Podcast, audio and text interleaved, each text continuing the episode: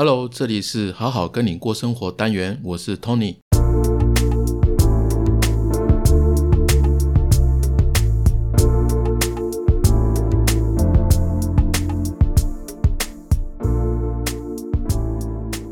嗨，一个礼拜又过去啦。这礼拜有网友问我一个问题啊，他说：“Tony 哥，怎么样跟那个正在生气的人沟通啊？”哎，这个问题很好哦。我在这一集最后面再回答你，先卖个关子。因为呢，因为我们知道生气它是一种情绪嘛，一种负面的情绪，所以这一集我们先来讲一讲负面情绪。那我们会分几个部分。第一个呢是人跟情绪的关系哦，因为我们知道人际关系嘛。其实总是有一种很微妙的一个气氛，譬如说，在一个房间里面，你跟另外一个人之间可能会产生暧昧的这种感觉，哦，这种氛围，或者是尴尬的氛围，或者是呃很自在的氛围，呃，不同的人会不太一样，所以这个氛围呢，其实可能是什么？可能就是你跟他之间的一种很微妙的一种情绪的发生。从这里来看啊，其实你可以知道说情绪。其实是维持人际关系一个很重要的一个点，它可以让我们的关系呢变得更好或更差。好好跟你过生活这个单元一直在讲人际关系嘛，所以除了人与人之间的关系哦，我们人与情绪之间的关系也很重要。那第二个就是说，情绪它是有力量的，不管是正面的情绪也好，负面的情绪也好，都有力量。再来是说。我们很懂得跟正面情绪相处，但是我们应该如何跟负面的情绪相处呢？那如果我们知道怎么样跟负面的情绪相处，那接下来是我们可以掌握负面情绪哦，我们可以知道它是一种力量，它也能够改变现状哦，又不会把关系搞砸。那最后呢，我再来回复这个网友的问题：到底要怎么样跟生气的人沟通？我不知道大家身边有没有这样的朋友啦，就譬如说，她说她要跟男朋友分手，说了八十七次了，可是呢，结果每一次都是继续跟他在一起，然后经常跟你讲这种烦恼，譬如说刚刚讲的分手，或者是今天同事又怎么摆你一道啊，或者是跟谁又吵架了，或者是家人一直跟你要钱，他经常呢跟你说他自己的烦恼，结果每次呢都发誓说自己一定要分手啊，要辞职啊。可是下次呢，还是一样再发生同样的剧情，你都会背了，你都知道他要说什么了。这到底是为什么呢？其实呢，他就是进入到一个反复发生的一个模式哦。因为当他有情绪受不了的时候，他就会通过跟别人说这些烦恼来缓解自己的情绪。那情绪缓解之后呢，内心就又有空间啦，又有空间，他就能够再忍受这些情绪。能够让他继续待在这个世界里面哦，继续的滚，重复这个模式，直到情绪再次累积到受不了啦，然后就再次的找人倾诉，再次的得到缓解，然后周而复始的不断的发生哦。其实呢，心理智商的个案当中有非常多这种人，他们都只是想去心理师那边呢得到情绪的缓解而已哦，然后呢，他还是会继续回到这种关系里面去重复原有的模式。真正要做出改变的，真的非常的少。为什么很少人做出改变呢？其实哦，心理脆弱的人哦，他的潜意识其实害怕改变的。改变，因为他就是面对未知嘛，所以比起未知这种不确定，不如待在习惯的模式里面。所以就算痛苦啊，他只需要定期的去宣泄他的情绪就好了。那这样的人哦，他是不太可能跳出来。焕然一新的，因为说到底啦，他跟自己的这个负面情绪其实关系上是很不熟的，所以他也不懂，其实自己是有能力可以把这种情绪转化成改变的动力。那我们都知道，情绪其实是有力量的，不管是正面的或负面的，它都可以给行动呢来提供一种能量。那我们的很多行为呢，也是从这个情绪去驱动的。譬如说，最近刚结束的奥运比赛，对不对？有很多比赛啊，是场上的选手啊，他们会，呃，为了激励自己，所以他们会发出那种吼叫声来刺激自己的情绪哈，然后增加自己的肾上腺素哦来激励自己的表现，让自己进入一种亢奋的这个情绪哦。还有呢，最会利用情绪的，或者是说最会制造情绪的，最厉害的就是直销的激励大会，对吧？就台上这慷慨激昂的来跟大家编织一个美梦。那再来呢，还有就是职场中啊，我们工作被表扬了和被重视了，那会激发我们的斗志，让我们的这个工作呢会表现得更加努力，那不让自己失望，也不让大家失望嘛。所以其实我们是很习惯这种积极的情绪哦，带给我们的一种推动力。但是，一般人面对这个负面情绪的话，譬如说像是受委屈啊，或者是感到悲伤、感到愤怒、难过等等的这种消极的情绪哦，负面的情绪就不如正面的情绪。所以，我们面对这样子的情绪的时候，我们会很习惯性的想要去压抑，或者是说是去逃避。为什么？因为它会伤害别人嘛，或者是伤害我们自己。可是我们内心其实是。大部分人是比较善良的，他是不想伤害人嘛，所以我们就会做出压抑或者是逃避。可是生活本来就有一些积极的事，也有消极的时候啊。那我就想到说，提出进化论的这个生物学家达尔文哦，在他一八七二年的时候，他有一个著作叫做《人与动物的情感表达》中，他有提到六种基本的这个原始情绪哦，是每个人都有的。哪六种呢？第一个是害怕，然后生气。恶心、惊讶、快乐跟悲伤，这是六种原始情绪，是每个人都有的。那后来在比较近现代的这个心理学家菲利普·沙佛，他以这个原始情绪啊作为基础，他做了一个研究，他将这个六种哦原始情绪呢衍生出更多的刺激情绪，比如说无聊，无聊也是一种情绪哦，还有矛盾，还有孤单，还有得意，还有彷徨等等等。他把这些所有 total 的这个刺激的情绪呢，绘制成一个树状图表，然后算一算，结果人的这个负面情绪的比例哦，大大超过了正面情绪。好，完全没有想过哦，原来负面情绪的比例居然超过正面情绪，我自己也没有想到。所以你看哦，那种想要完全的没有负面情绪，基本上是不可能的，而且。这种负面情绪也不可能真的会被你消灭，你顶多只能去抑制它，或者是说控制。那即使你是一个控制情绪很厉害的人呐，你就算控制住了，那情绪带来的这个影响也不会消失，因为你今天是压抑或者是说控制，它还是累积在你自己的内在里面的。它只是累积住，现在没有发作而已。那因为为什么？因为在认知心理学里面哦，行为跟思维中间的一个连结就是情绪。所以，我们如果去回避这些情绪的话，它是会累积的，反而会对身心造成一种爆发性的伤害，或者是不断的累积成为扭曲性的人格。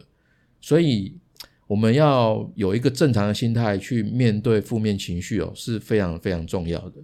有一个心理学家乔迪·奎德巴赫呢。他就做过这样的研究，他说能够感受到更多种类情绪的人哦，他是比只感受到正面情绪的人还要更健康，更少被诊断出忧郁的倾向哦。那其实正面跟负面的情绪啊，都是很强的一种内心的力量。那你看坊间市面上也有很多哦，这种数都数不清的这种生活激励大师啊，还有很多人喜欢看的这个心灵鸡汤啊。或者是网络上听起来正能量满满的这种标语哦，充斥在我们的日常生活当中了。正面情绪大家都很喜欢，我们都跟他很熟。可是负面情绪我们就不喜欢了，因为我们从小到大的这个环境啊、文化、家庭教育、学校教育呢，都告诉我们这个负面情绪啊，它是不好的。我们被教育成啊，你不可以发脾气，不可以这样，不可以那样，这是不成熟的。但就是因为这样被灌输了这些思维，所以我们跟负面情绪是很不熟的。我们就这样长大，我们不熟呢，我们就不知道说它其实是可以为我们所用，因为负面情绪也是一种力量嘛，the power of the dark side 嘛。那一般人呢是不会懂得去利用负面情绪，但是有一种人天生就会，就是情绪勒索大师，他会用的很得心应手，他会利用恐惧啊，或者是责任感啊，或者是罪恶感去控制别人。但是这种并不是唯一使用方式哦，因为你换个角度去想，因为我们知道负面情绪它是有很强的一种力量，所以假设我们我们把它看成是推动我们改变的一种生产力的话，我们反而可以去学习去了解说如何跟它相处，然后利用这些情绪去做好事。哎，你可能没有想过负面情绪怎么做好事是可以的，那要怎么做呢？就是首先你一定要学会跟它相处。然后建立起好的关系，所以我们接下来要讲说，那负面情绪怎么样跟他相处？那我觉得第一个，当有情绪出现的时候，你可以为自己目前的这个情绪设一个一到十的这个状态，你是在哪一个状态？看看自己正在哪一个分数，然后试着去描述你现在感受到的一切，越具体的越好。不要只是说，哎，我现在很不爽。如果你觉得已经很不爽了，还要描述感受，它是一件对你来讲有困难的事情哦。那描述可能对你来讲哦，就是太进阶了。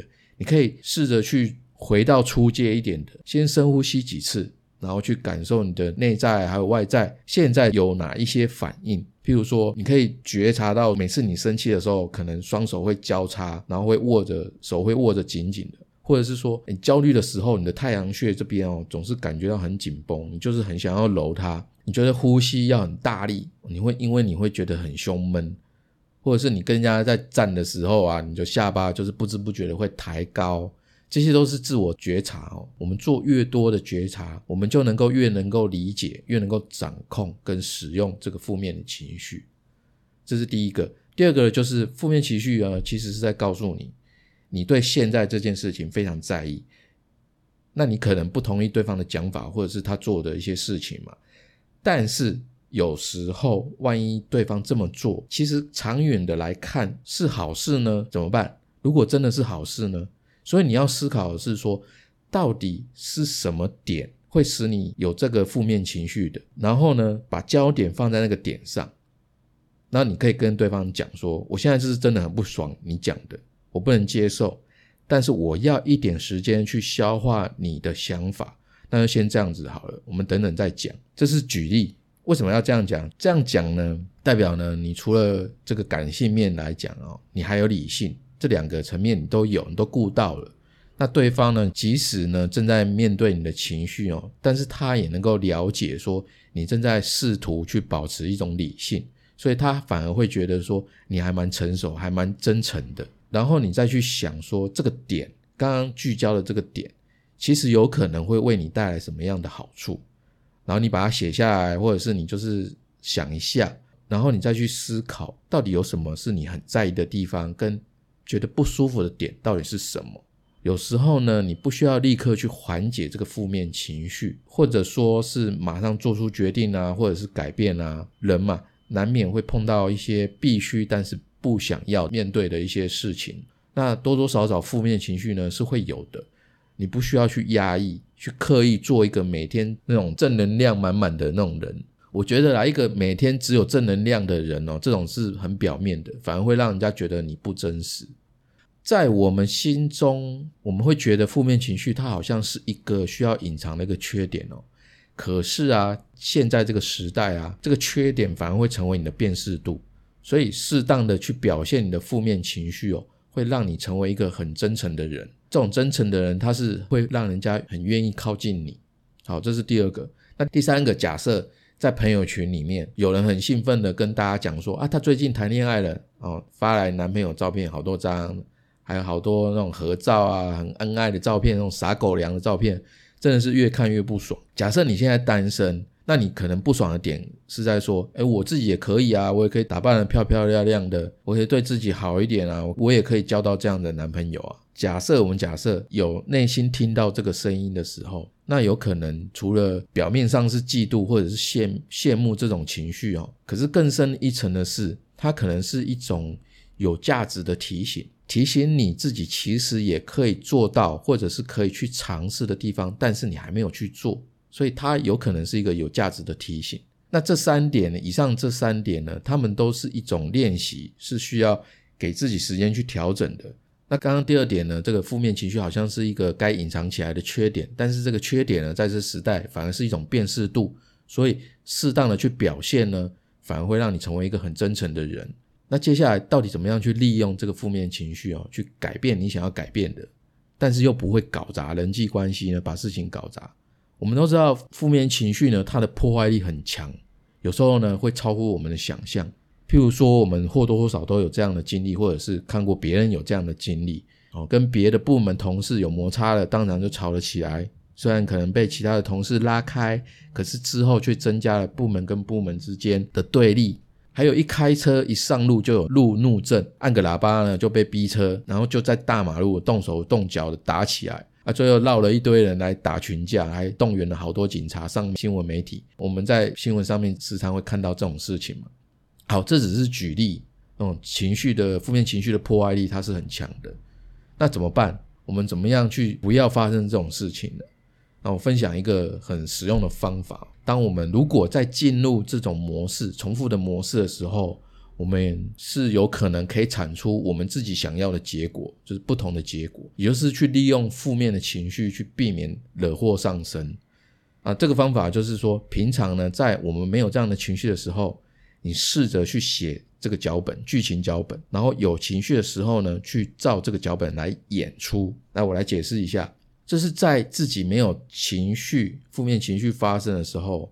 或者是情绪可以控制的时候，或者是你的理智还在线的时候，去思考一下，下次遇到这种情况的时候，我要怎么样去行动跟沟通，然后把这个剧本呢，这个脚本先事先的写下来。那在这个脚本里面呢，你写下来明确的，你应该要说什么样的台词，然后要做什么样的行动，做什么事，然后最好呢，你你能够提前的去演练，去背起来，去熟悉。那在下次事情在发生的时候，自己情绪在爆发的时候，你脑中呢就已经有先有这样的脚本了。那你接下来就照着演就对了。因为只要你能够透过刻意的练习，然后你编写好的脚本记在你的脑海当中，它是有可能照着你的脚本演下去的哦。那我举个例子，这个很常见到，就小青呢，她比老公早下班，那晚上呢都会做好晚餐，然后等老公一起回来家里吃。可是他们吃饭的时候呢，小青总是想要聊天嘛，聊聊自己今天发生什么样的事情，心情怎么样嘛。那可是老公呢，每次都是边吃边玩手机，哦，这是打电动，那总是有一搭没一搭，就是嗯嗯嗯的这样回他，就很敷衍，根本就没有在听。小青呢，其实也心平气和的试着沟通过好几次，可是，一样啊，还是一样边吃边玩。那有时候小青就会想啊。上班那么辛苦，下班放松一下好像也是应该的啦，那就算了，就这样吧。然后自己也开始就是刷抖音啊，然后去转换自己的心情。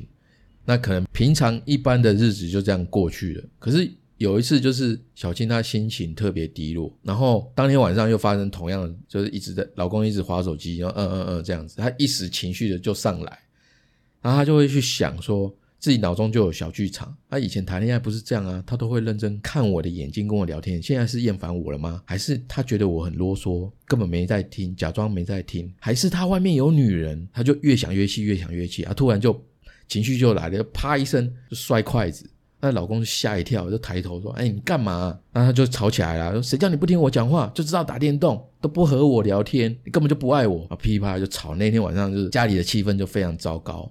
那后来就是小青有写日记的习惯嘛，他就晚上啊不睡觉，他就去写日记，这样冷静的想一想，觉得他就觉得说好好讲他不在意，可是自己一直压抑，自己也很不舒服啊，那情绪就会满出来嘛。那两个人吵架也不好，那到底要怎么办？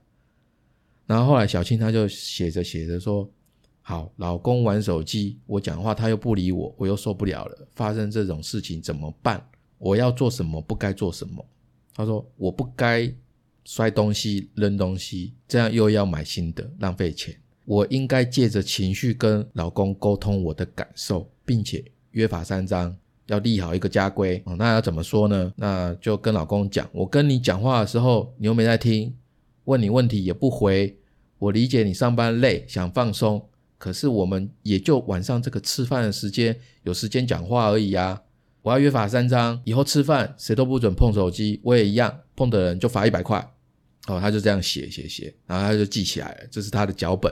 那后来呢，就有一天，那小青呢，她在工作上受了很大的委屈，然后就吵架了。回到家，她一样跟老公吃饭，她想要跟老公讲这件事情，可是老公一样又在玩。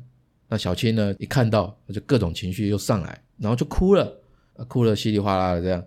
那老公一看到自己老婆哭了嘛，吓一跳，赶快把手机放下来，开始认真了，发觉老婆以前呢都不是随便讲讲而已哦，他就赶快的安慰她道歉。那小青就记得自己的剧本嘛，他就照着自己的剧本讲，说前面讲的那些话，然后立了家规。老公也因为小青哭嘛，这种自己有内疚，他也就答应了这样子。哎，成功，这个剧本照着演。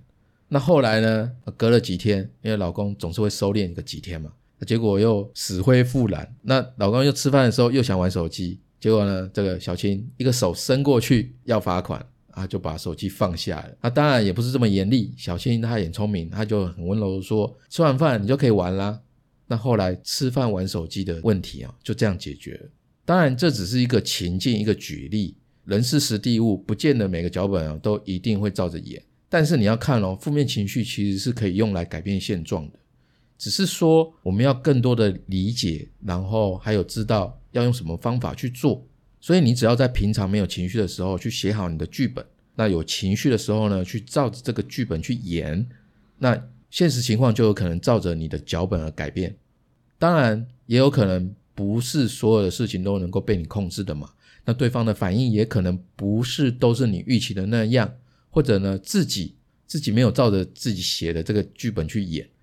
哦，你可能说了一些剧本没有说的话，或者是做了一些什么样的事情，那结果当然还是得照实际的经验嘛去修改，可能下一次再试一试修改的版本，然后就一次、两次、三次，直到成功。所以，只要我们对情绪的这个看法开始转变哦，基本上我们的改变就已经开始发生了。那当我们跟这个情绪能够建立起一个好的关系哦，它是可以帮我们把人际关系变得更好的哦。那。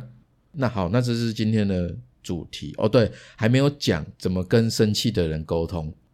其实从从脑科学来讲哦，生气的人其实当下是被情绪脑掌控住的。那这样的人呢，他是无法真正听进对方讲什么话的，因为他自己会抢着说、抢着解释、抢着表达自己的立场、自己的要求。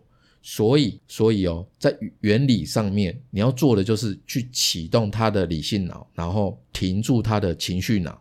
再说一次，就是去启动他的理性脑，然后停下来他的情绪脑。你看，如果你从这个角度去切入的话，那对方唯一能够听进去的话，就是自己说的话。为什么？因为他自己抢着表达自己的立场嘛。所以。所以我这边推荐的一个方法，就是去抓他讲话的重点，譬如说关键字、语气加强的地方，或者是不断重复提到的字，再重复一次说给他听，因为这样是在跟他确认你所听到的、跟理解的、跟对方想表达的到底一不一样。那对方就会诶停下来去确认你讲的跟他想表达的一不一样啊。不管结果如何哦，当你这样做，至少对方会感受到你其实。很愿意去理解他的心意，那这样呢，就有可能去缓解他的情绪，让他情绪呢能够稳定下来。但是哦，但是哦，有一件事你不要做，就是假设你讲的不对，不是他要的，他可能就会纠正你。你这时候只要听就好，不要北气还说，哎，你刚刚不是这样啊，是你没说清楚。如果你这样讲哦，只会在激怒对方而已。所以要记得，不要去反驳，不要去刺激他，你只要再重复一次他讲的就 OK 了。好，第二个呢？第二个方法呢，就是在对方抓狂哦、生气的时候哦，你绝对不要越想要展现自己是很冷静的一方，因为为什么？因为对方越抓狂哦，你冷静的样子其实是面镜子，他会看到自己那种抓狂的样子，所以他只好用更抓狂的方式来继续表达他自己的诉求，为了为了要让你理解他的不满，还有他的点到底在哪里，所以千万不要这样做，除非你故意要激他。那你可以做的是说，如果你知道自己是面镜子，那你就单纯的去照出对方的情绪，让对方看见就好了。你不需要去，你就单纯的讲说你现在是不是超闷、超担心、很失望、很矛盾，去说出他的情绪就好了。即使说你说错对方的情绪也没有关系，因为这个重点在于说你愿意说出对方的情绪，代表你愿意去理解对方到底怎么了。那这种尝试去理解的这种行为啊，对方会感受到很大的接纳跟尊重，所以你不要去评论对方的情绪，应该要冷静一点，不应该这么抓狂，这样是不好的，这样是坏的。你这种评断啊，只会激怒对方，会觉得你不允许他的负面情绪存在，那反而他会越来越抓狂。那最后一个办法就是想办法去最好满足双方的需求啦，取得双赢啊，不然就是。想看看能不能满足对方的需求，那你可以问对方说：“那你为什么这么生气？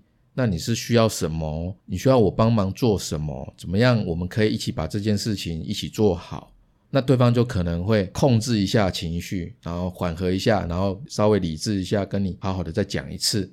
当然也有遇到一种啊，就是对方也讲不出来他到底要什么，那你可以用猜的让他去确认，这样的话你就可以搞清楚对方真正的需求。那搞清楚对方的需求的时候，你才能够评估自己能不能给啊，或者是该如何去协商啊，或者是说去说服对方接受这些条件等等的。最怕的是什么？最怕的就是很多人会吵起来，吵到最后吵什么都不知道，然后越扯越远。那这种吵架呢，绝对是浪费时间。好，以上三个方法就是很简单的，怎么样跟生气的人沟通，还有就是我们怎么样去利用负面情绪，我们去多一点了解，多一点理解呢？其实我们就可以去好好的利用它，去改变你一直想改变的现况。那我记得我们前几集也有讲过嘛，恐惧要跟恐惧做做好人际关系，其实都有它的道理的。因为说道理哦，情绪它其实是一个中立的。那我们对他的一些想法会影响我们去如何表达自己的情绪，所以当我们对情绪的看法有一些思维上的转变的时候，你的改变就已经在发生了。好，今天就是跟大家分享哦，掌握负面的情绪的强大力量，我们也有可能利用它来做到改变。那希望这一集你会喜欢。那每周三晚上七点，我们更新新的一集。如果你是从 Apple Podcast 听的朋友啊，请记得帮我留你的评价，或者是告诉我我需要改进的地方都可以，我很欢迎，我会非常感谢您。那如果你有任何心理学上的问题，或者是各种问题，到时候可以私讯问我，到好好听你说，或者是我个人的动力生涯教练粉丝团都可以。那有可能会作为下一集单元主题哦。好，今天我们就到这边，感谢您的收听，谢谢大家，我们下周再见，拜拜。